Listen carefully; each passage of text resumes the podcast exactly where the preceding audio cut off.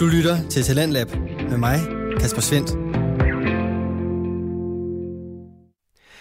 Og jeg har endnu en gang fornøjelsen af at præsentere dig for Danske Fritidspodcast, så du får chancen for at høre, hvordan de danske podcast vækstlag egentlig lyder, og høre, hvad der fylder for dine medmennesker.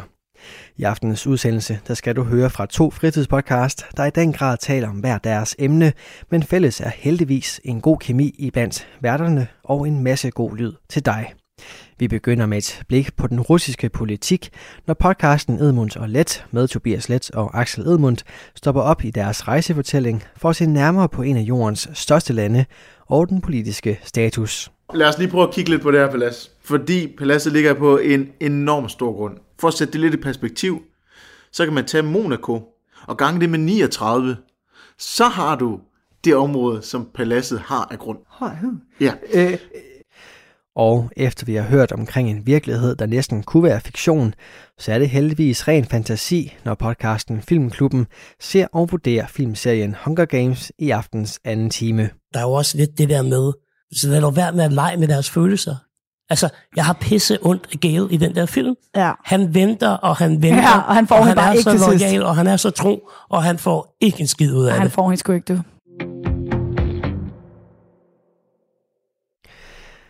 Og mens du går klar til at modtage underholdning, viden og måske endda inspiration fra aftenens to fritidspodcast, så vil jeg minde dig om, at hvis du selv sidder derude med din egen fritidspodcast, som du har lyst til at dele med endnu flere, samt deltage i vores podcast udviklingsforløb, så kan du selvfølgelig også sende den ind til programmet her. Det kan du læse mere om inde på radio4.dk/talentlab. Men først, så synes jeg, du skal blive hængende ved din radio, for aftenens første episode er klar til dig, og den kommer fra rejsepodcasten Edmunds og Let. I den, der tager de to værter, Tobias Let og Axel Edmunds, også normalt med på deres sabbatårsrejse igennem Østblokkens lande. Men i aften, der skal vi hverken ud i ørkener, med på tog eller bo på lusede hoteller. I stedet er aftens afsnit et specielt et af slagsen, for de to unge mænd, de har kigget nærmere på det russiske politiske landskab og fortæller både historien om Vladimir Putins nybyggede kæmpe sommerbolig og hvordan den politiske modstand blev behandlet i det såkaldte demokrati. Der er både plads til satiriske sidebemærkninger og alvorlige budskaber i aftenens episode, og den får du selvfølgelig lige her.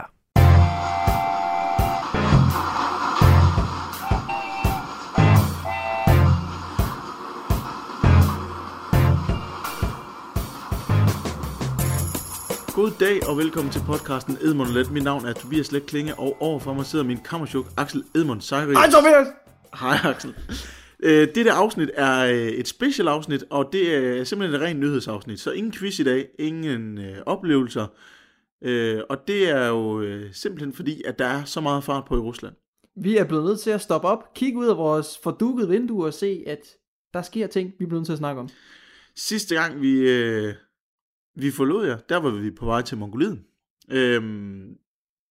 Men vi bliver simpelthen lige nødt til at stoppe op i Rusland og lige få kigget rundt, fordi der er den her fyr, der hedder Alexei Navalny, og alt i dagens afsnit næsten kommer til at handle om Alexei Navalny. Ja, og den fuldstændig urimelige behandling, han har fået af det russiske styre og kaoset derovre lige nu.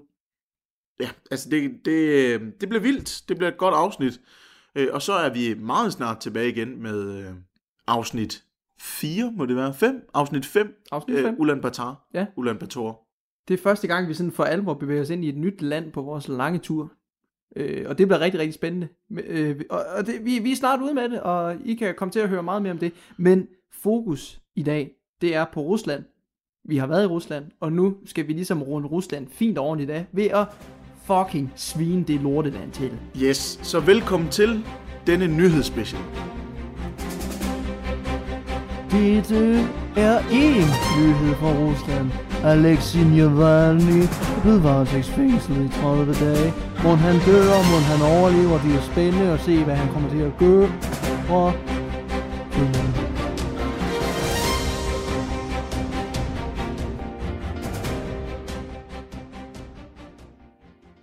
altså, man kan jo godt kalde det lidt old news, fordi hele dramaet udspiller sig jo faktisk 17. januar 2021, og vi taler jo dags dato 22. januar. Men det er mere for at forstå sammenhængen, konteksten ved hele fortællingen. Jeg bliver nødt til at starte der. Navalny, han er jo en interessant skikkelse. Han er jo opposition til Putin. Han er Putin-hadsk. Han har det her antikorruptionsfonden, som kigger Putin i sømmene. Hver gang han gør noget ulovligt, noget diktatorisk, noget autokratisk, så spytter de det ud på sociale medier og laver civil ulydighed med demonstrationer og kritik af regeringslederne. Og det ser man jo utrolig meget ned på i Rusland. A small but spirited hardcore of Navalny supporters, braving minus 20 outside this police station, as inside, a hastily convened court ruled on extending Alexei Navalny's detention for another 30 days. I've seen justice made a mockery of a lot, but apparently the old man in the bunker is so afraid of everything, they just tore up all the criminal procedure laws and threw them in the trash. Ruslan Shavadinov, who works for Navalny's anti-corruption foundation, vanished one night a year ago. The next thing his colleagues knew, he was in the Russian Arctic on forced... Så ham her, Navalny, Alexei Navalny, han har siden 90'erne været et forhat og et kæmpestort problem for Putins autokrati, demokrati / diktaturstat. Mest diktaturstat. Det var lige en tilføjelse. Ja, Navalny her, han bliver jo, ja lad os bare kalde det, som det er. Han bliver forsøgt likvideret med nervegift. Novichok. Og det er måske nogle af jer, der godt kan huske, der har været nogle nyheder om for, hvor lang tid siden er det? Det var tilbage i august. 20. Ja. august 2020. At den her russiske mand har drukket te efter sigende, hvor han der lige er blevet tabt nogle dråber af det her meget, meget farlige nervegift, der hedder Novichok. Jamen skal jeg lige tage igennem hele processen? Gør det endelig. Altså, Navalny. Han blev syg august 2020. Han sidder på et fly. Han er på vej til en sibirisk by, der hedder Tomsk. Undskyld, han flyver fra Tomsk og er på vej til Moskva. Så på vej i den her, på den her flyver, der bliver flyet ned til at lande i en lille by, der hedder Omsk. Fordi der er nogen i kabinen, der begynder at sige, at ham her Navalny, han ligger og spjætter og spræller, og det froder fra munden på ham, og den er helt gal. Så bliver han så indlagt i den her by Omsk på et lille pishospital, hvor de så putter ham i kunstig koma i 4 dage. De russiske myndigheder, de har ikke rigtigt på det her tidspunkt sagt noget, og de holder tys. Så det der ligesom bliver sagt, det er, at Rusland, nu laver jeg gåseøjne i podcasten her, de har ligesom givet lov til, at Navalny, han må blive transporteret til Berlin, hvor han så kan blive indlagt, for at få det, de kalder en retmæssig behandling. Og der er ikke rigtig nogen på det her tidspunkt, der ligesom ved, hvad der er sket, og bup. Det kommer så frem, altså mange dage, mange uger efter, at grunden til, at han er blevet så gevaldigt syg, det er på grund af den her nervegift, der hedder Novichok. Og den her nervegift, det var jo en, der var utroligt velkendt og meget, meget brugt under de kommunistiske styre, især i DDR, Østberlin og i hele Østblokken. Fordi det kommunistiske styre havde jo en masse fjender, fordi de var så ekstreme i deres ideologi, deres metoder, og de havde en masse politiske fjender. Derfor var det smart, man havde den her nervegift, man bare kunne sprøjte på lidt af hvert, og så kunne man komme af med alle sine problemer. Man har fundet ud af ved undersøgelser af Navalny, og senere henne på boxershorts, at der bare skal få dråber til at få hele systemet til bare at sige, sluk ned, og du er sikker på, at du ligger og i hvert fald svæver mellem liv og død. Navalny her, han er faktisk den eneste, der nogensinde er overlevet ved den her dosis og den her mængde af Novichok. Der var også en russisk ekspion tilbage i 2018, der blev forsøgt likvideret med Novichok. Det skete på en bænk i England, hvor han sad og spiste en kage sammen med sin datter. Det var ikke den samme dosis eller samme type Novichok, men han overlevede også. Og det er måske en historie, de fleste af jer har hørt om. Den har i hvert fald været dækket vidt og bredt. Det samme med angrebet på, Alexei Navalny. Men i hvert fald, efter Navalnys ophold i Berlin, så bliver der stillet rigtig store spørgsmålstegn ved, hvad søren der er foregået, og hvordan det kunne ske, at man bruger kemiske våben på russisk jord, som ellers er blevet forbudt og bandlyst i FN og i det internationale samfund generelt. Det prøver den russiske udenrigsminister at svare på i det her klip. The Germans have said that they've given you the blood and tissue and material clothing samples that you would need to carry out a proper criminal investigation. So I'm not entirely clear what would be holding you back. I don't know where you're getting the information that Germany passed us the samples. It's not true. And the answer we got from German authorities 3 days ago when they prepared for the January 17th return of Navalny says further down that there is only the facts that they received from Navalny and his wife Yulia. But the Organization for the Prohibition of Chemical Weapons does have those samples, given them by the Germans, and Russia is a member. Ultimately, what happens to Alexei Navalny will be a political decision, and it is very clear that the Kremlin do not want him around. De russiske myndigheder, de gider i hvert fald ikke svare på, hvad der er sket i forhold til Navalny, så det er godt, vi kan lægge sløret lidt for den her misære. Altså, vi kan da i hvert fald prøve at snakke om, hvad vi tænker. Det er nok ikke sikkert, at vi nogensinde får en officiel forklaring på det, og især ikke fra russisk side, fordi de fejrer jo bare eller siger, nej, det var ikke os, det var overhovedet ikke os. Jeg ved ikke, hvad du snakker om her. Men i hvert fald, han bliver behandlet i Berlin, og han kommer på duberne igen. Så han tager tilbage til Moskva, da han bliver frisk tilbage i oktober måned. Og han begynder ligesom at indgå diskussioner med den tyske regering om, hvordan han kan komme tilbage osv. osv. Og de aftaler, at han kan sige goodbye, adieu, den 17. januar 2021. Og det er her, vores nyheder for alvor starter, og det er her, at hele det her episode springer i luften. Fuldstændig. Nu skal I høre her. Navalny, han hopper på et fly fyldt med en masse journalister, med hans stabsfolk, hans kone osv. Han hopper på en flyver fra Berlin til Moskva. Han skal lande i en lufthavn, der hedder Wunstorf. Og det er her, at der er mødt en masse demonstranter op, med en masse journalister op, og altså også en masse politi op. Fordi politiet, de er interesseret i at få arresteret så mange mennesker som overhovedet muligt. De gider ikke have, at der skal strømme Navalny-støtter ind i landet, og de gider overhovedet heller ikke have, at medierne de skal rapportere for den her begivenhed. Der er jo kun én mening, og altså, der er den rigtige mening i Rusland. Ja. Så, og det er Putins. Ja, præcis. Og politiet, de er ligesom kørt til stedet i det, man kalder fedtefade, altså sådan nogle kæmpe store militærbusser, så de er bare klar til at arrestere en masse dejlige demonstranter. Det bliver i alt til 250 arrestationer den dag. Men det pussy er, at han skulle jo lande i den her lufthavn, der hedder Wunstorf, tæt på Moskva. Men sjovt nok, så bliver flyet omdirigeret til en anden lufthavn. En lufthavn, der hedder... Fremragende udtale. Den ligger godt 2 timers kørsel væk fra Moskva. Og det er meget belejligt, fordi så er der ikke en masse demonstranter, der kan komme spændende der til at stå og tage imod Navalny, når det ender så vidt. Navalny, han stiger ud af flyet sammen med sin kone, og han holder en meget, meget kort tale foran et billede, meget passende, foran et billede af Kremlin, hvor han bare siger, at det her, det er en slyngelstat. Jeg har et direkte citat for den pressemeddelelse, han holder. Jeg ved ikke, om jeg lige skal læse det højt. Jamen, gør det endelig det. Jo, han siger altså, at jeg er tilbage, og jeg er glad for at være tilbage. Det her, det er den bedste dag i mit liv i 5 måneder. Selvom Tyskland, det er et fantastisk land, så er jeg rigtig taknemmelig for al den hjælp, jeg har fået der, især til doktorerne og til sygeplejerskerne, som jeg har mødt. Men Rusland, det er nu mit hjem, og jeg er tilbage. Og der er mange, der har spurgt mig, om jeg er bange for at være tilbage. Men jeg har det fuldstændig fantastisk med at gå direkte ned mod paskontrollen. Og jeg går igennem, og jeg kommer til at gå ud af lufthavnen, og så er jeg hjemme. Jeg ved, jeg har ret. Og jeg ved også, at de kriminelle beskyldninger, der er imod mig, de er falske. Og alle de her forsøg på at skræmme mig, de har ikke virket. For jeg ved, jeg har retten, og jeg har sandheden på min side.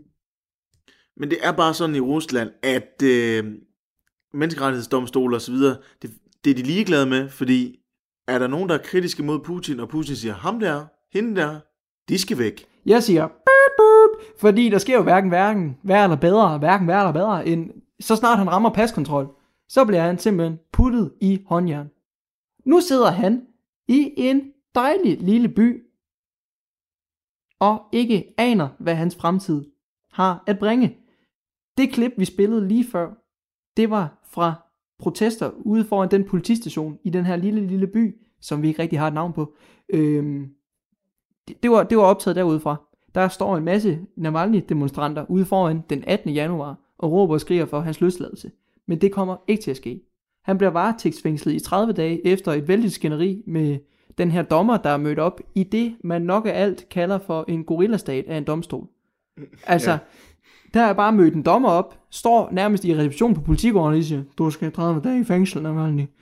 Det er sådan, man åbenbart fører ret i Rusland. Og det er der, vi er nu. Navalny, han sidder i lås og slå i et undisclosed sted i Rusland og triller tommelfinger og er ved at skide i bukserne for at finde ud af, hvad der skal ske med ham. Navalny, han havde på en eller anden måde forudset det her. Eller ikke på en eller anden måde, han havde forudset det her. Fordi inden han rejste hjem til Rusland, der havde han lavet en video, der udkom den 19. januar 2021 via Antikorruptionsfondens officielle YouTube-kanal.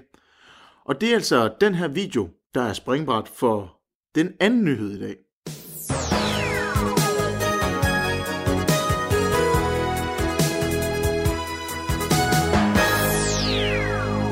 Now to the Black Sea and to a sprawling palace complex with its own amphitheater, a tea house, and a helipad. Who owns it? Well, Kremlin critic Alexei Navalny has released a 2-hour video investigation into the complex, saying the palace was built for Russian President Vladimir Putin using taxpayer money. The Kremlin has denied those allegations. The video was posted by Navalny's team 2 days after he was jailed upon returning to Russia. Jeg har taget en for holdet og set en 2 timers lang, lad os kalde det en film på YouTube, på russisk. Godt nok med engelske undertekster. Men jeg har bedt dig, Axel, om at holde dig langt væk fra den, fordi så er det lidt sjovere. Altså det er jo interessant det her, fordi ikke nok med, at selve fortællingen om Navalny er interessant. Han bliver forgiftet, han bliver arresteret på ny, og så er der lige pludselig den her video inde i det hele. Altså jeg er totalt spændt på at finde ud af, hvad du har fundet ud af ved at se den video. Der er tale om korruption på så latterlig høj plan. Og så bliver jeg simpelthen bare lige nødt til at sige, for nu har jeg set videoen, og jeg har set tallene på størrelsen og sådan noget her. Og det ved jeg ikke, om dem for inden for DW News, de har, fordi den lille fine introduktion med A Palace with a Tea House, det er godt nok underdrevet. Men altså, inden vi lige dykker ned i videoen, ikke? Jeg skal bare lige have en forståelse for tidslinjen her. Mm. Fordi Navalny, han bliver arresteret den 17. Ja. Får sin dom på 30 dages fængsel den 18. Ja. Og den 19. Lige præcis. Lægger de den her video op. Yes. Hvorfor er det, de gør det? Ingen idé. Men der må jo være noget med, at Navalny, han har sagt, prøv at høre, i værste tilfælde, hvis jeg bliver likvideret, så lægger I den op. Hvis jeg bliver arresteret, så lægger I den op. Hvis jeg går fri, så ligger I den op alligevel. Altså, ja. jeg går ud fra, at den her dato, den 19. er planlagt fra start af, fordi ja. At videoen er lavet, inden at han rejser tilbage til Rusland. Men den er blevet produceret i Berlin? Ja. Okay. Han er i Berlin, og optager også fra Berlin i videoen. Ja, ja, fordi det, jeg har kunne finde ud af, det er, at han ligesom er på benene igen i oktober måned 2020. Der er han ligesom så frisk, at han kan bevæge sig rundt, og han har fået tankerne på glæde, og han har fået styr på sin situation. Og det passer nok også meget godt med, at han har nogle interviews med nogle forskellige, lad os kalde dem whistleblowers, det kommer lidt ind på senere også, han har nogle interviews for at få bekræftet nogle af alle de her ting. Nu siger du whistleblowers, ikke? Altså, jeg så her tidligere i dag, at Edward Snowden, han på Twitter har sagt, at det simpelthen er et fantastisk stykke arbejde, Navalny han har lagt i den her video, og det er det, verden har brug for, og verdensfreden har brug for, osv. Så han har en masse støtte. Han har en masse støtte for nogle tidligere whistleblowers, en masse statsledere, og ikke mindst en stor pøbel i Rusland. Og så kan jeg jo sige, at den her video i Danmark på YouTube er nummer 2 på hot, kun overgået af Niki Topgaard spiller Among Us, IRL på kæmpe bane, skyldig 2, Ultra. Det er det Ultra, der har lavet den. Jeg stiller mig lige over hjørnet og skyder mig selv, for at det er nummer 1, og den ikke er nummer 2, eller omvendt. Ja, det er lidt skørt, men sådan er det. Men det er også vildt nok, at den russiske video er nummer 2 på hot i Danmark på YouTube. Jeg tror kun, den er overgået af Vitas. I ved godt, hvad vi snakker om. Ja. Du lytter til Radio 4. Du er skruet ind på programmet Lands Lab, hvor jeg i aften kan præsentere dig for 2 afsnit fra Danske Fritidspodcast. Her først er det fra podcasten Edmunds og Let med Axel Edmunds og Tobias Let, som i denne særepisode ser nærmere på det politiske landskab i Rusland, og det afsnit vender vi tilbage til her. Nå, lad os lige prøve at kigge lidt på det her palads. Fordi paladset ligger på en enorm stor grund. Hele området dækker 100 hektar. For at sætte det lidt i perspektiv, så kan man tage Monaco, som er et land i Frankrig, og gange det med 39, så har du det område, som paladset har af grund. Ja. Jeg kører videre. Du holder lige under kæben. Vi fortsætter. 300 hektar af de her 7800, det er vinmarker, som er fordelt på 4 forskellige steder. Og der er selvfølgelig tilhørende vingårde, hvor man får produceret vin. Og så er der selvfølgelig også lige et chateau. Der er en østersfarm, der er en kirke, der er en havn, der er eget grænse-checkpoint, der er egen bemandet mur, som er vogtet af den føderale sikkerhedstjeneste. Hvis vi sætter det over i noget dansk perspektiv, så det, der kommer tættest på, vi har ikke noget, der er en til en i Danmark, men det, der kommer tættest på, det er PET. Så det er lige, det er en stat i Rusland, ja, kan man godt sige. Okay, ja. Men det du sidder og refererer fra lige nu, det, igen, det er bare lige for at forstå det, fordi det er noget, du har kunne trække ud af den her video, som Navalny har lavet.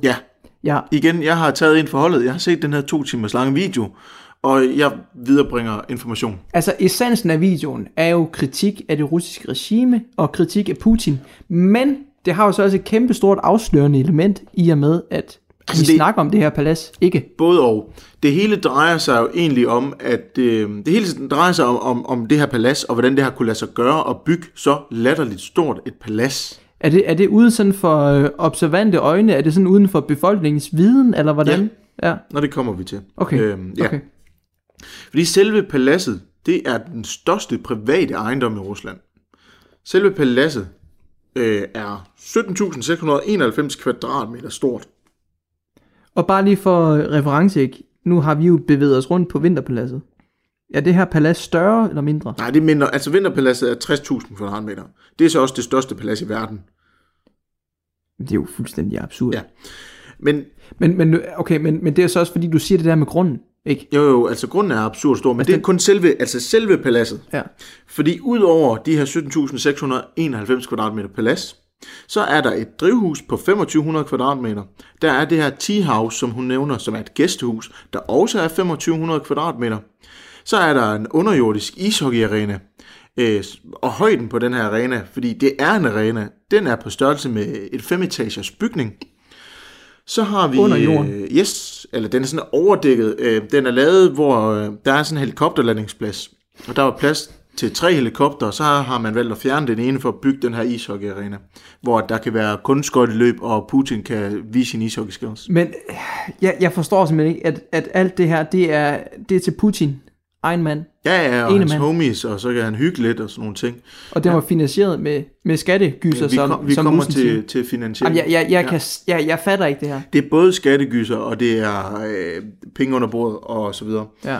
Nu nævnte jeg, at der er de her vingårde, hovedvingården, altså præmievingården, den fine af dem, ja, den er 5244 kvadratmeter. Og hvis nu, at man går ned i den anden ende af den vinmark, hvor den her vingård ligger, så kommer man til et chateau. Chateau? Fra en slot. Betyder det ikke toilet? Nej. Som er 2389 kvadratmeter. Og i sammenhæng med det her chateau, der ligger der et spa-kompleks, som er 3201 kvadratmeter. Yes. Jamen det er jo... Det er fuldstændig vanvittige størrelser. Ja. Ja, for helvede. Det er helt vildt. Altså, jeg vidste godt, Rusland var en korrupt størrelse, men... Ja, det her stikker fuldstændig med, og vi er slet ikke færdige endnu. Selve paladset, det tror jeg ikke, jeg har nævnt, det ligger ude til Sortehavet. Ja. Det sorteste hav. Det sorteste hav, ja. Brug Google Maps, så ved I, hvor det er. Der er en klippeside, så man kan jo ikke komme ned til stranden, komme ned til vandet. Nej. Det vil man jo gerne. Mm-hmm. Men hvad gør man så? Må jeg komme med et bud? Jeg kommer nemlig med et bud. Man bruger noget TNT for at få sprunget det pis væk. Ja, nej. Nå, okay. I Moskva, det har vi snakket om, der har man metro. Ja. Den metro er nice, fordi marmor og guld. Lige præcis. Og kæmpe bunker. Lige præcis. Og det er jo nemlig lige der, jeg vil hen. Mm. Putin har selvfølgelig hyret dem, der står for at bygge og udvide metroen, til at bygge en lækker tunnel, der samtidig kan fungere som bunker. Så der er en tunnel, en specielt bygget gang igennem klippen ned til vandet, som man skal igennem for at komme til ned til vandet. Og så har man samtidig også en bunker der, i tilfælde af krig. Jamen, altså man kan jo undre sig over timingen af både afsløringen og byggeriet. Altså vi nævnte det lidt i sidste afsnit, hvor der var altså svung på militærnyt sidste afsnit. Men altså grunden til at det blev bygget så meget, det de må pynse på et eller andet. Altså måske, altså ja. Nu har vi været i Vinterpaladset, det snakkede vi om i vores allerførste afsnit. Kan du huske porten ind til Vinterpaladset, hvordan den sådan cirka så ud? Det kan du nok ikke. Nej. Vinterpaladset, det skal lige siges der her, først og fremmest, det er bygget af zaren. Det er et produkt af zarstyret. Ja. Zarstyret har sådan en ørn som deres våbenskjold tegn. Og den her ørn og den her port har Putin kopieret og brugt på sit palads. Det siger også lidt om, hvordan han ser sig selv. Ja. Så manden, der er, jeg laver gåseøjne igen her nu, folkevalgt præsident for det russiske demokratiske styre, har altså valgt at tage zarørnen og placere på porten ind til sit palads. Altså det taler jo både ind i det, jeg sagde til starten med her i udsendelsen, men det taler også ind til min skepsis og min spekulation over for, hvorfor fanden det er, de skal føre sig frem lige netop nu. Altså. Ja. Det, ja. Hvis vi går indenfor i paladset, så det ligner, altså indvendigt ligner det Vinterpaladset med den stil, der er valgt, og det er jeg overbevist om er helt med vilje. Altså det har Putin tænkt, det er lækkert, det skal jeg bede om. Hvis Putin vil have sit palads, så får han sit palads. Sådan er det. Og der er selvfølgelig også et spa-område. Der er pool med poolbar. Der er en stor bar. Det minder mest alt om en form for natklub. Der er et teater, hvor operasanger og så videre har været. Der er egen casino. Der er selvfølgelig også en stripbar. Hvorfor helvede har man brug for sin egen casino? Ja, det kan jeg ikke svare på. Og så er det selvfølgelig... Gå der på danske spil. Ja, og så er det selvfølgelig masser af guld. Det er klart. Ja, det guld. Skal det være. Guld! Selve paladset og kun paladset er til den nette sum af lige omkring 7,5 milliarder danske kroner. Ja, den nette sum. Ja. Hvad kan du egentlig få for 7,5 milliarder danske kroner? Et slot. Et palads. Et par sko. Også et par sko. Jeg tror, du kan få mange sko for 7,5 milliarder kroner. Jeg tror, du kunne... Ja, det kunne du. Det kunne du i hvert fald. Paladset her er... Det har ikke været super nemt at opføre. Da man byggede det, var der mange fejl. Blandt andet så var taget lidt utæt. Så Putin har sagt, det bliver lige en ommer. Så man rev lortet ned og byggede det igen. Men prøv lige at høre, i tiden de er begyndt at bygge på det her. Ikke? Altså, han bor jo i Moskva på Kremlin lige nu. Men hvorfor søren? Altså, er det jo ikke en decideret bopæl? Han har jo ikke tænkt sig at flytte permanent til Sortehavet, eller hvad? Det tænker jeg næsten, at han har. Men så kommer der også til at ske et skridt igen i sådan en russisk forståelse og russisk sådan internationalt politisk set, fordi hovedsædet er jo i Moskva, i Kremlin. Ja, det bliver det også ved med at være. Altså regeringsbygningen. Ja, det bliver det også ved med at være, men det er jo bare et spørgsmål om, at Putins hus, når han holder ferie, når han skal på pension på et tidspunkt. Så han flytter bare sådan hele resistensen derud, og så bare sidder der, og så kommer til at tage til Moskva, hver gang der sker noget vigtigt. Han flyver bare i helikopter eller privatfly, det er det lige meget. Ja, det er godt nok specielt det her. Ja. Hvis nu man skal ud og fiske i Sortehavet, svømme, sejle, et eller andet, så rundt om selve, hvad det hedder, grunden her, der skal man lige holde sig en 2 kilometers radius væk fra kysten. Ja, selvfølgelig. Ellers så er det... Ja, hvis man kommer for tæt på, så... Ja. Så er nok nogle af alle de her vagter, der skyder en ned. Ja. Og det er vist noget med, jeg har ikke det præcise tal, det tror jeg heller ikke helt Navalny er 100% sikker på, men det er sådan noget omkring 1500 vagter/militærfolk, der er. Altså konstant? Konstant. Bevågne? Jeg er ikke sikker på, de er vågne 24 timer i døgnet. Nej, men 1500 mand. Ja, men det er også et stort område, det er 39 gange Monaco. Det skal man lige huske. Jamen, jeg kan slet ikke forstå... 39 gange større end Monaco. Det er jo sådan, man får også at vide, ikke, i Australien, der er landmænd, der har altså marker tilsvarende Danmarks areal. Det er jo... Altså, yeah. det er så stort, du ikke engang kan forstå det. Altså bare staten Iowa, en pisstat. Ej, det er måske... Sorry, taler vores lytter i Iowa. Men en stat, den stat, meget, meget ukendt stat, er 4 gange så stor som Danmark. Og at Putin har et palads, der er 39 gange større end Monaco. Nu er Monaco heller ikke verdens største stat. Nej, men jeg tænker... Nu sætter jeg lidt på en opgave her, imens vi snakker. Men kan du finde frem til... Kan du finde ud af Monacos størrelse gange 39, og så finde et land, der er tilsvarende det areal, som Putin kommer til at besidde lige om lidt? Det googler jeg lige, så finder vi lige noget lækker pausemusik, I kan nyde i mellemtiden. Ja, tak.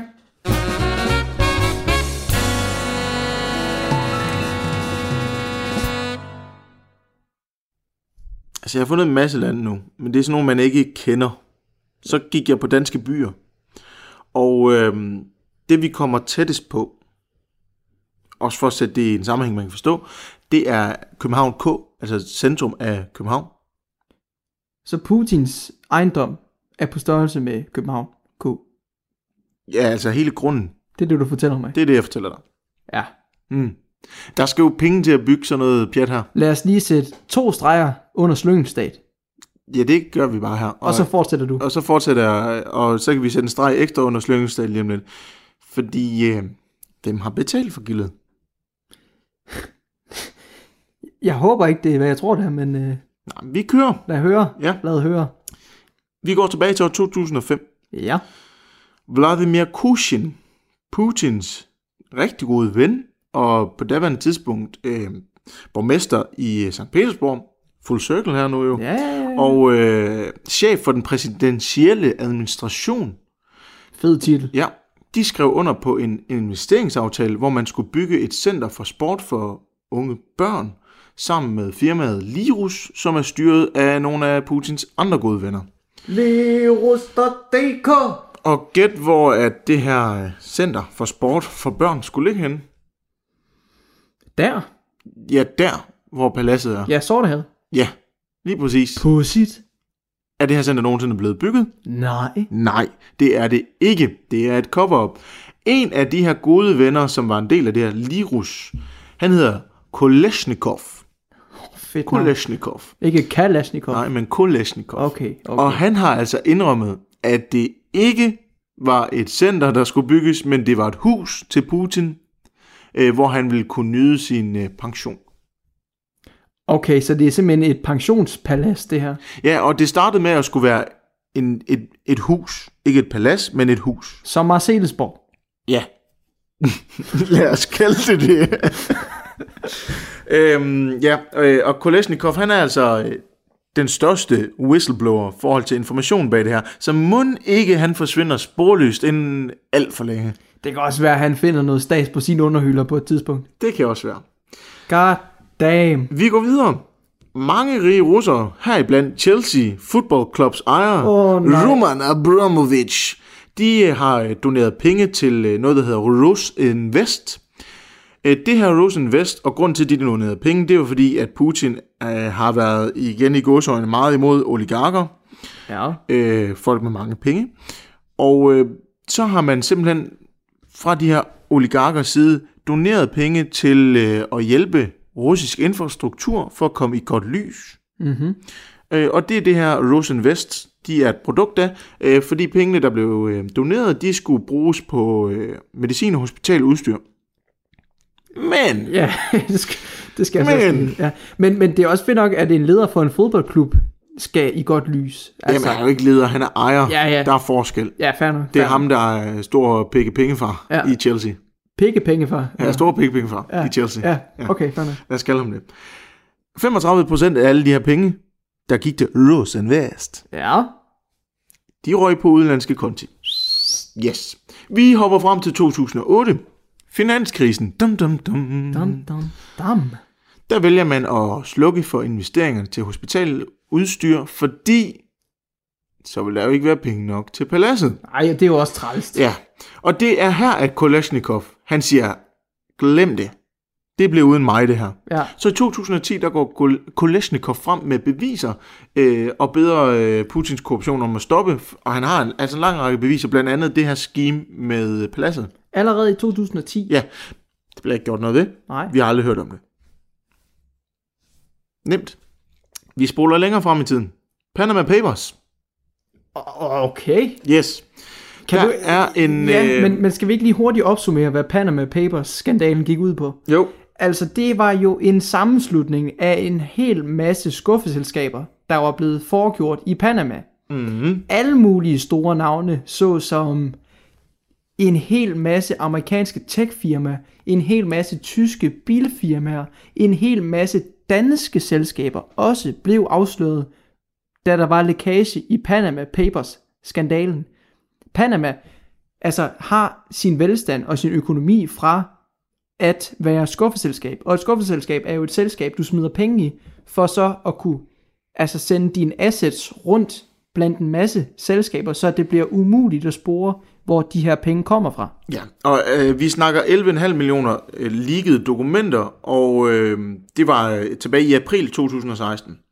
Her er der en journalist fra Reuters, ja. Som... en russisk journalist for Reuters, der har fundet ud af, at Rusland har betalt enormt overpriser for hospitaludstyr. Ja. Så går vi lige tilbage lidt igen til Rosinvest. Og Chelsea. 35% taget ud. Ja. Det vil sige, de penge, der er tilbage, 65% bliver brugt på hospitaludstyr. Ja. Her betaler man så enorme overpriser. Mm-hmm. Og der har man så kunne spore nogle af de her betalinger, frem til, at de i sidste ende ender på en konti, der er tilhørende den italienske arkitekt Lanfranco Cirillo. Med overførselsteksten Resort ved Sortehavet. Åh gud, så er Italien også på en eller anden måde knudret ind i det her. Nej, det er kun ham her, arkitekten. Okay. Du lytter til Talentlab med mig, Kasper Svendt. Vi er i gang med aftenens første podcast afsnit her i Talents Lab, programmet på Radio 4, som giver dig mulighed for at høre nogle af Danmarks bedste fritidspodcasts. Det er podcast, der deler nye stemmer, fortællinger og måske endda nye holdninger, og så er det alt sammen noget, som du kan dykke videre ned i på egen hånd. For alle podcasts, som vi præsenterer her i programmet, kan du finde yderligere afsnit fra inde på diverse podcastplatforme. Det gælder også rejsepodcasten Edmunds og Let, som består af de to værter, Tobias Let og Axel Edmunds. De har lavet et særafsnit omkring Vladimir Putins nyeste sommerbolig og den politiske modstand i landet mod øst. Det afsnit kan du høre videre på lige her. Så det lugter jo en afsløring i 2016. Men hvad gør man så, når at beviserne og skandalerne de vælter ned over en? Jeg tænker jo, at man kunne prøve at cover det hele op ved at sige, at jamen prøv at høre, vi kommer også til at holde et stort, dyrt fodbold-VM i 2018. Kunne det være noget? Det havde måske været en bedre løsning. Okay. Man går ud og siger, det er min ven, der har købt det her palads. Det er jo ham, der ejer det. Han har købt paladset for $350 million. Jeg har ikke noget med det. Altså Putins italienske arkitektven? Nej, ikke ham, men en anden ven. Der er mange Putins venner, og jeg vælger ikke at komme med alle de her russiske navne. Så skal I se videoen, fordi ja, I bliver bare for tabt i dem alligevel. Ja. Men $350 million lyder jo af lidt, når paladset er værdiansat til $1,3 milliarder. Og de her penge har ikke engang været overført. Altså, der er overført penge, så for at lave et form for cover-up, der er overført 10 millioner rubler. Det er tilsvarende $350,000, og ikke $350 million. Okay. Ponomarenko, nu sagde jeg ikke komme navne, det gør lige alligevel, det er vennen, som har købt paladset efter sigende, det har han ikke en skid. Han siger, at han vil bygge et hotel, og det skal være et lækkert resort, og ja, nej, det kommer ikke til at ske. På størrelse med København K. Ja. Med 1.500 vagter. Det viste man måske ikke på det tidspunkt. Nej, det gjorde man nok ikke. Nej. Men ja. Så kommer vi lidt videre nu. Fordi hvis man skal prøve at travle det hele op, og det her det er, for at forstå hvor stort det her i virkeligheden er, så bliver man nødt til at gå ind på den video. Den ligger i vores linktree. I vores bio. Ja. halvanden time inde i videoen, der begynder Navalny at forklare hele pengetræet, kan vi vist godt kalde det. Ja. Men nu tager jeg bare lige lidt af det. En brøkdel. Og det er kun selve paladset, vi kigger på nu. Det er ikke vingårdene og alt andet. Og vingårdene har også noget med det at gøre. Det er lidt forkert at sige, at det ikke har det. De har noget med det at gøre. Men det er kun finansiering af selve paladset, jeg lige har valgt at fokusere på. Fordi der er mange flere penge, end det jeg kommer til at nævne lige om lidt. Ja. Dem, der har produceret vin, de har modtaget 8 millioner rubler. Ja. Det svarer cirka til 800.000 danske kroner. Ja, deromkring. Ja. For at producere vin. Ja. Ja. Dem, der ejer vingården og chateauet, de har modtaget 2 milliarder rubler igennem fiktive låneaftaler for 40 milliarder rubler om måneden. De her låneaftaler, det er leje af lokaler. Ja. For 40 millioner rubler, det svarer til 4 millioner kroner om måneden. Det er sagt med nogle fine lokaler, du skal leje. Ja, det er godt nok... Det har ingen gang på jorden. En af de andre vingårde har modtaget 8,3 milliarder rubler, ja, svarende til 830 millioner danske kroner, i fiktive lejemål. Det er sådan, altså den store af de her gårde, den jeg nævnte før, der var de her over 5.000 kvadratmeter, som har modtaget de her 8,3 milliarder. Ejeren af paladset, eller den fiktive ejer af paladset, har modtaget 9,3 milliarder rubler igennem fiktive låneaftaler for 120 millioner rubler om måneden. Ja, ja. Så det vil sige 12 millioner igen for fiktive lokaler, der ikke findes, der ikke er nogen, der har lejet. Og så er der en masse andre ting, og en masse penge, der lige bliver smidt på tværs af det hele. Så det løber op i mere end 100 milliarder rubler, centreret omkring paladset. Og det der jo så er lidt pudsigt ved alle de her penge, de er også pudsige i sig selv, kan man sige. Det er, at dem, der har investeret pengene, det er nogle af Putins allernærmeste venner, det er nogle af de højtstående embedsfolk, og så er det også nogle af de højtstående embedsfolk og Putins venners koner. Mm-hmm. Og nepotisme. Ja, og investeringsfonde, som er ejet af de her venners koner og så videre. Og tilfældigvis så de her øverste... Ja, folk, der har givet flest penge, der står for de store investeringsfolk og sådan noget, de har lige fået nogle 1000 kvadratmeter store villaer, liggende 4 stykker på stribe, ned til Sortehavet, meget tæt på paladset. Det er for helvede. Altså det her, venner, det er jo ikke noget, vi sidder og finder på.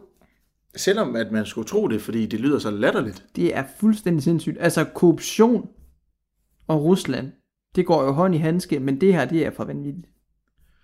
Altså man kan gå ind og diskutere lidt på, om Rusland lugter af diktatorstat. Du har en leder, der stjæler penge fra folket, for det gør han. Det her er jo et kæmpe klasse eksempel. Jamen også, at Navalny jo har en whistleblower med på sidelinjen, der har set det her ske, altså. Og du har en præsident, der arresterer oppositionslederen i det sekund, han rører russisk jord. Mhm. Og det var vel at mærke, før han vidste, at Navalny havde det her S i ærmet.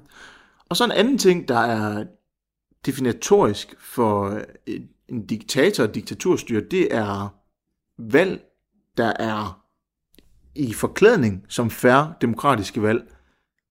Og det har du også eksempler på i Rusland. Det er i hvert fald veldokumenteret med en masse videomateriale, og hvor han et sted i Rusland vandt med 117%. Og det er vel at mærke et sted, der ikke kunne lide Putin. Og han også har været inde og snyde med det amerikanske valg tilbage i 16. Det er også yderst veldokumenteret. Så han ikke bare snyder med sit eget valg, men også andre landes valg. Jeg er i hvert fald utrolig spændt på at se, hvad det her kommer til at have betydning. Altså en ting er jo sikkert, og det er, at det her det optager hele verden, det her med Navalny. Men spørgsmålet er jo bare, hvordan verden kommer til at reagere. Nu har vi jo set tidligere i dag, her den 22. januar 2021, at Europaparlamentets præsident... Jean-Michel. Lige præcis. Han har ringet til Putin for at skælde ham ud, give ham en svirper. Og den optagelse, den har vi fået fat i. Den bringer vi nu. Helt eksklusivt.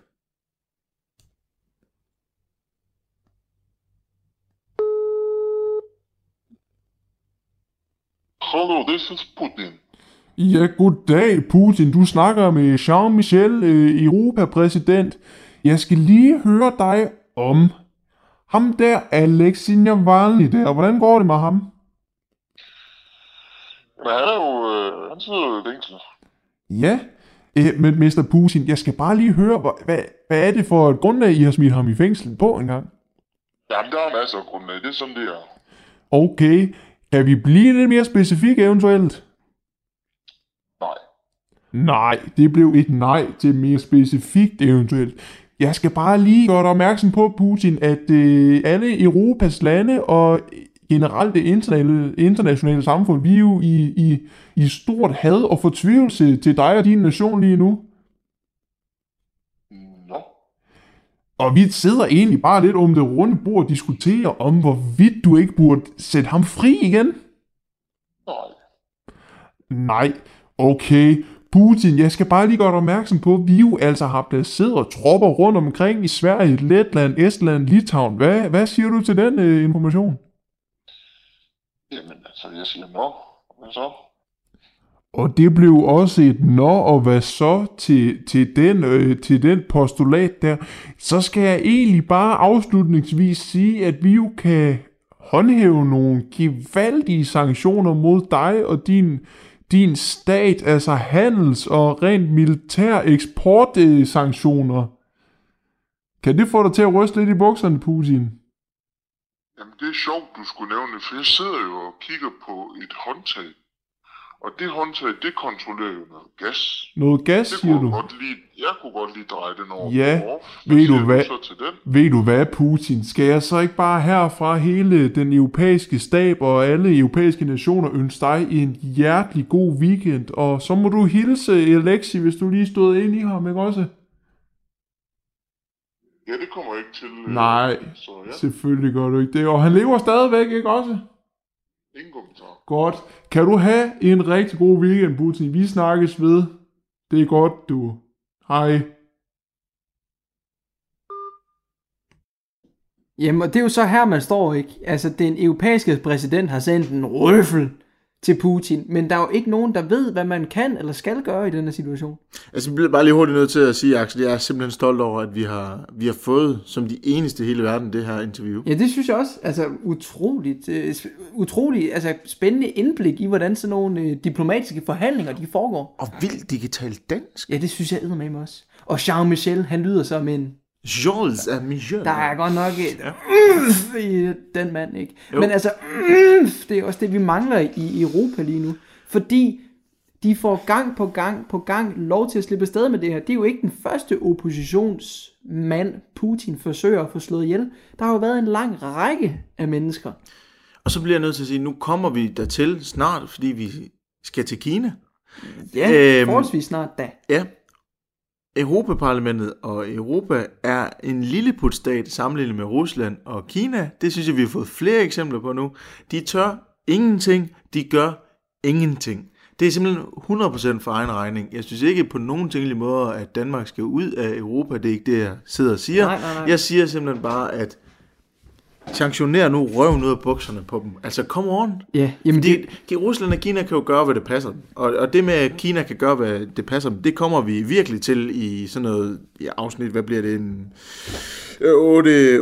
8-12 stykker, et eller andet. Et eller andet. Ja. Men igen, det er også det. Altså, man skal også bare tænke på Rusland. Det er jo ikke den her store, lækre, store supermagt, som det har været. Altså, de kan hamle op med USA og med Vesten på antal atombomber. Det kan de. Og det er det. Altså...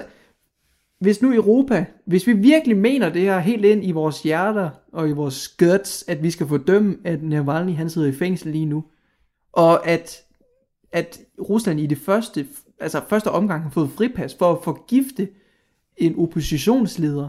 Altså, jeg kan ikke forstå, at der ikke bliver gjort mere. Og når de her afsløringer, som Navalny også har lavet, om total svig og svindel for den russiske stat. Ja, så kan man jo sige, at om Rusland slukker for gasledningen, så bliver vi jo bare nødt til at omstille til noget vindenergi eller anden form for grøn energi.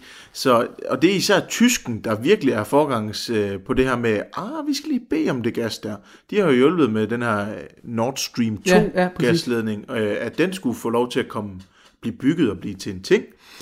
Så, come on! Altså, jeg tror, det er det eneste, jeg har at sige til det. Come on. Og Jean-Michel, han nævner jo også selv, at der jo er tropper lige op af den russiske grænse, ikke? Der er i Sverige, Estland, Letland og Litauen. Altså, få nu brugt det. Nej. Få nu brugt det. Nej. Men altså, jeg mener jo også, at man har jo de her sanktionsmidler, som jo er indiskutabelt noget af det mest effektive, og det, man kalder for blød magt. Ja. Altså det der med, at man ikke bruger direkte krigsførsel, men altså man prøver at vise sin kontrol og sin styrke og sin magt ved andre blødere midler. Vi skal ikke blive ved med at lade Rusland slippe afsted med sådan noget her. Nej, og igen, Europa har bare ikke særlig meget magt. Man hænger lidt i fortiden, at vi var verdensførende på alt. Vi var jo ligesom en buffer for Øst. For Sovjetunionen, for Jamen også tidligere tider. Altså Europa har jo været verdens centrum. Ja, men jeg siger bare, at vores funktion sådan rent geografisk og rent sådan handelsmæssigt, jo handelsmæssigt er vi, men ikke sgu rent militært. Det er vi på ingen måder. Altså Kina, Rusland og USA har alt for meget magt, ja. Og Europa de siger bare, okay, vi skal nok lige rette ind til højre her, yeah. Så, okay, det er godt nok, I smider nogle muslimer i nogle lejre, det synes vi, det er træls, men okay, vi gør ikke noget, ja, ved det. Men jeg siger heller ikke absolut ikke, at vi som EU-land skal begynde at bekrige Rusland. Jeg siger bare, at hvis nu der kommer til at ske civil ulydighed, som der måske kommer til at gøre i morgen, så kan det godt være, at vi skulle stille nogle fredsbevarende tropper til rådighed fra NATO eller EU. Og det der med de der demonstrationer, ikke? Det er jo også det, fordi ovenpå den her video, som Navalny har lavet, ovenpå hans arrestering og alt det der, så er der faktisk arrangeret en masse demonstrationer. Du nævner, at der er 58 millioner mennesker, der har set den her video. Mm. Og der er selvfølgelig en masse vrede russere, der også har set den. Og der er blevet arrangeret en masse demonstrationer. Og alle de her begivenheder, de er blevet pillet ned fra Facebook, Twitter af den russiske regering. Og det er noget pis. Ja, og i hele tiden, hvordan kan de overhovedet få lov til det? Fordi nu har vi jo set Trump taget ned af Twitter. Det er jo et eksempel på, at det er... Og der bruger man argumentet, jamen det er også de private aktører. Hvordan kan den russiske regering så få lov til at sige, de her, de skal altså væk? Jeg tror, det er lidt de samme standarder, som man har gjort sig i Kina. Helt sikkert. Altså der har de bare kortet ned for Google, for Facebook, for Twitter, for Instagram. Ja. Så bliver bare lige hurtigt nødt til at smide en kommentar til det, du siger med fredsbevarende trupper. Ja, fordi det kan jo ikke lade sig gøre. Hvis du sætter trupper ind i Rusland for, at de kan få lov til at lave demonstrationer, mm-hmm, så er det jo en krigserklæring. Det har du ret. Det kan ikke lade sig gøre. Men hvorfor siger vi så grøn lys for, at Rusland kan sætte fredsbevarende tropper ind i Aserbajdsjan og Armenien? Det skal jeg fortælle dig. Det er fordi, vi er nogle pussies i EU. Og det er jo illustreret. Igen. Der er tusindvis af eksempler på det. Men det er jo også det, altså det er jo en svær situation, og vi kan jo ikke komme med løsning. Vi kan bare sidde og kritisere manglen på løsning. Og det er jo det, vi gør nu. Det er jo det, vi har brugt de sidste, lad os se, 48 minutter på. 49 minutter runder vi der. Perfekt. Altså det er utroligt, og det er en hårdknude. Men jeg vil bare afslutningsvis sige, at der skal snakkes om det her, og det skal tages alvorligt, at Alexei Navalny, han nu sidder varetægtsfængslet, og Rusland uden grund, og at Rusland ikke får et svirp af dimensioner over, at så korrupt en tyran som Putin, han har fået lov til at kunne snyde sig det der kæmpe store palads, og fucking har prøvet at forgifte Navalny. Ja, jamen, når der kommer noget nyt, hvis der kommer noget nyt på den her sag, så kommer vi selvfølgelig til at snakke om det i podcast. Så ruller vi en special mere ud. Ja, og ellers så vil vi sige tusind tak, fordi du lyttede med. Vi er tilbage igen, altså lige om lidt, med vores afsnit 5, som er Ulan Bator. Vi kommer til at snakke om, hvordan man udtaler det pis, fordi det er et problem. Og vi kommer til at have en gæst med i vores næste afsnit. Det glæder vi os utroligt meget til. Det gør vi i den grad. Ja. Jeg vil sige tak fordi du lyttede med, og nu skal vi bare på Donalds. Vi skal have noget Donalds. Det bliver en fornøjelse. Tak fordi I lyttede med derude. Hej hej.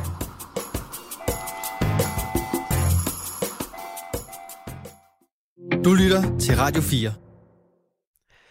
Og det var her afslutningen på særafsnittet fra rejsepodcasten Edmunds og Let, som udgøres af de to unge mænd, Tobias Let og Axel Edmunds. Du kan finde de normale rejseafsnit og flere særepisoder fra de to inde på diverse podcastplatforme, hvis du ønsker at dykke med videre ind i Østblokkens helt særlige lande. Og hvis du er mere til fiktionens univers, så er podcastepisoden i næste time lige noget for dig. Der ser Filmklubben nemlig nærmere på filmserien The Hunger Games, og det neddyk det får du altså efter dagens sidste nyheder, der kommer lige her.